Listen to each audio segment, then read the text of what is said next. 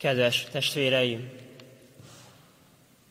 Az egyház az egyik legmélyebb és a legfájdalmasabb misszériumot ünnepli ebben a liturgiában. Éppen ezért az egyház hagyományát szeretném segítségül hívni, hogy ezt a misszériumot megérthessük. Az egyház minden pappal, szerzetessel, diakónussal reggel egy himnuszt énekeltet, amely magába foglalja a Golgotha történetét, és egyben misztériumát, mélységét is. Epeital elepeszti, vérzi testét szeg tövis, láncsa forrás nyit szívében, ömlik drága vér s a víz, ez a szent hab mos fehérre, eget, tengert, földet is. Jézus, amikor tanít, szeretetet sugároz, megbocsájt, irgalmaz, és erre a válasz nem más, mint az ecet, egy savanyú keverék. És ilyenkor hallhatjuk azt a gyönyörű sort, hogy én népem, ellened mit vétettem? Én vizet fogasztottam neked a sziklából, és te ecettel itattad üdvözítődet. A hálátlanság fejeződik ki mindaz iránt, amit Jézus tesz. És itt a kereszten is Jézus még mindig megajándékoz bennünket. Az oldalából vér és víz ömlik. A víz a keresztség, a vér pedig az eukarisztia szimbóluma. Akkoriban vért nem fogyaszthattak a zsidók, mert a vér az az Istené, és lett foglalt tulajdon, tetszik a lélek az Istennek. És akkor Jézus azt mondja, hogy ez az én kelyhem, ez az én vérem, vegyétek, igyátok. És ha nem isszátok az emberfia vérét, ha nem eszitek az emberfia testét, nem lesz élet bennetek, mert ez az élet egy új élet. Mert ezzel már Krisztushoz, és rajta keresztül az Istenhez tartozunk. És új élet árad bennünk, ha magunkhoz vesszük az eukarisztiát. Hű keresztfa, minden fánál 100 000-szer nemesebb. Virág, lomb, fa, drága termés, erdőn nem nő becsesebb. Édes ág te, édes szeg te, de a terhed édesebb. Ave crux spes uncia, üdvözlégy kereszt egyetlen reményünk. És mint ahogy a Mózes vezette nép föltekintett a Mózes által felmutatott kígyóra a pusztában is meggyógyultak, úgy tekintünk fel mi is a keresztre feszített emberfiára. És ez egyben a gyógyulás jele is. Nem véletlen, hogy az ortodox püspöknek a botján 2 kígyó van. Mert ez a Mózes botjára emlékeztet bennünket, és bizony közös hagyományunk van az ortodoxiával, mi is meríthetünk ebből a gondolatból, hogy föltekintünk a gyógyulásra. Jézusra, aki vállára vette bűneinket, akinél le tudjuk tenni a gyónás szentségében, tetszik régi életünket is. Hajtsd meg lombod, ó magas fa! Nyisd ki védő ágaid! Születtél bár oly keménynek, most az egyszer légy szelíd, és öleld át puha lágyon nagy királyod tagjait. A kereszt a szeretet szimbóluma, több értelemben is. Gondoljunk arra, hogy a fa valamikor még élő volt, és amíg élő a fa, formázható. Súlyt teszünk rá, és úgy nő, ahogy nekünk tetszik. A szőlőt is úgy tudjuk vezetni drót segítségével, ahogy nekünk tetszik. De ha kivágjuk a fát, ácsolunk belőle valamit, és annak már merev tartása lesz.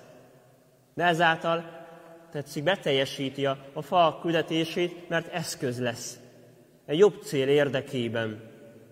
És mi is olykor fának érezzük magunkat, növekedünk, terhelődünk, de megtaláljuk a hivatásunkat, akkor már másnak írjuk le az életünket, vagy szolgálatban legyen az egy papi hivatás, vagy szerzetesi hivatás, vagy a családi hivatás, és ezáltal tetszik más üdvének eszközévé válunk, kelesz gyanánt. És ezáltal válik a fa, tetszik létre az égig, tetszik Isten és az ember közti kapcsolat létrájává. Nagy királyod tagjait. Valóban király függ a kereszten. Jézus sebe vérzik, tövis korona van fején. De a királyi méltóság a fölkentségből adódik. És ha szenved a király, tudjuk, hogy ő a király. Ha veszít a király, tudjuk, hogy ő a király. És ugyanúgy Krisztus királyi hatalmát tetszik, és a király milyen hatalommal bír? Mi a jellemzője? Hogy kegyes, hogy ajándékot osztogat, hogy tetszik, irgalmaz. Ezt a királyi fennkentséget Jézus a keresztfán sem veszíti el. És bizony mennyire igaza van Pilátusnak, amikor 3 nyelven írja fel a táblára, hogy názereti Jézus a zsidók királya. Nem csak héberül, hanem görögül és latinul is. Az akkori 2 világnyelven. Hogy mind a görög, mind a latin járókelő tudja, hogy egy király van felfeszítve. És így érthetjük azt, hogy Jézus a világ mindenség királya is. Mert minden élő nyelven felhangzik az ő evangéliuma, és minden élő nyelv meg tudja vallani, hogy ő a mi királyunk, hozzá igazítjuk az életünket. Az ő tanítása az, ami maradandó, nem az államok olykor röpke törvényei. E világnak áldozatját méltón csak te fogtad át, hullámhányta életpályánk révbe rajtad át talált, s mert a bárány vére mosta, le is győzte a halált. Valljuk be, vajon melyikünk életében nem voltak hullámok? Sokszor hullámhányta az életünk. Sebekkel tarkított a múltunk, de megérkeztünk Krisztushoz, amikor felismertük, hogy az ő szava igazság. És az igazsághoz igazítom az életem. És ez felhangzik, amikor dönteni kell, nem csak a jó meg a rossz, hanem a jó, a rossz és a rossz között. Mert ehhez az igazsághoz, az ő igazsághoz, gához alakítom az életem.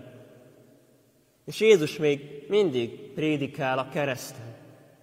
Mikor Jánosnak Máriát rendeli anyjának, és ezáltal számunkra is mennyei pártfogót ad, Máriát, akihez mindig futhatunk, mint ahogy futottunk gyermekként édesanyánkhoz, úgy felnőttként mennyei anyánkhoz futhatunk. És ugyanúgy Máriáról gondoskodik, amikor a tanítványára bízza.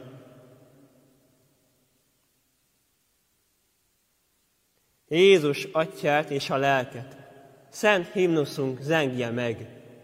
Hármas egynek dicsőségét énekeljék mindenek, mert az ő nagy kegyességük a világnak üdve lett. A Szent Háromság hangzik fel, és a Szent Háromság dolgozik ebben a szent cselekményben is a Golgotán. Az Atya elfogadja a Fiú áldozatát, és ezáltal az Atyával kiengesztelődünk.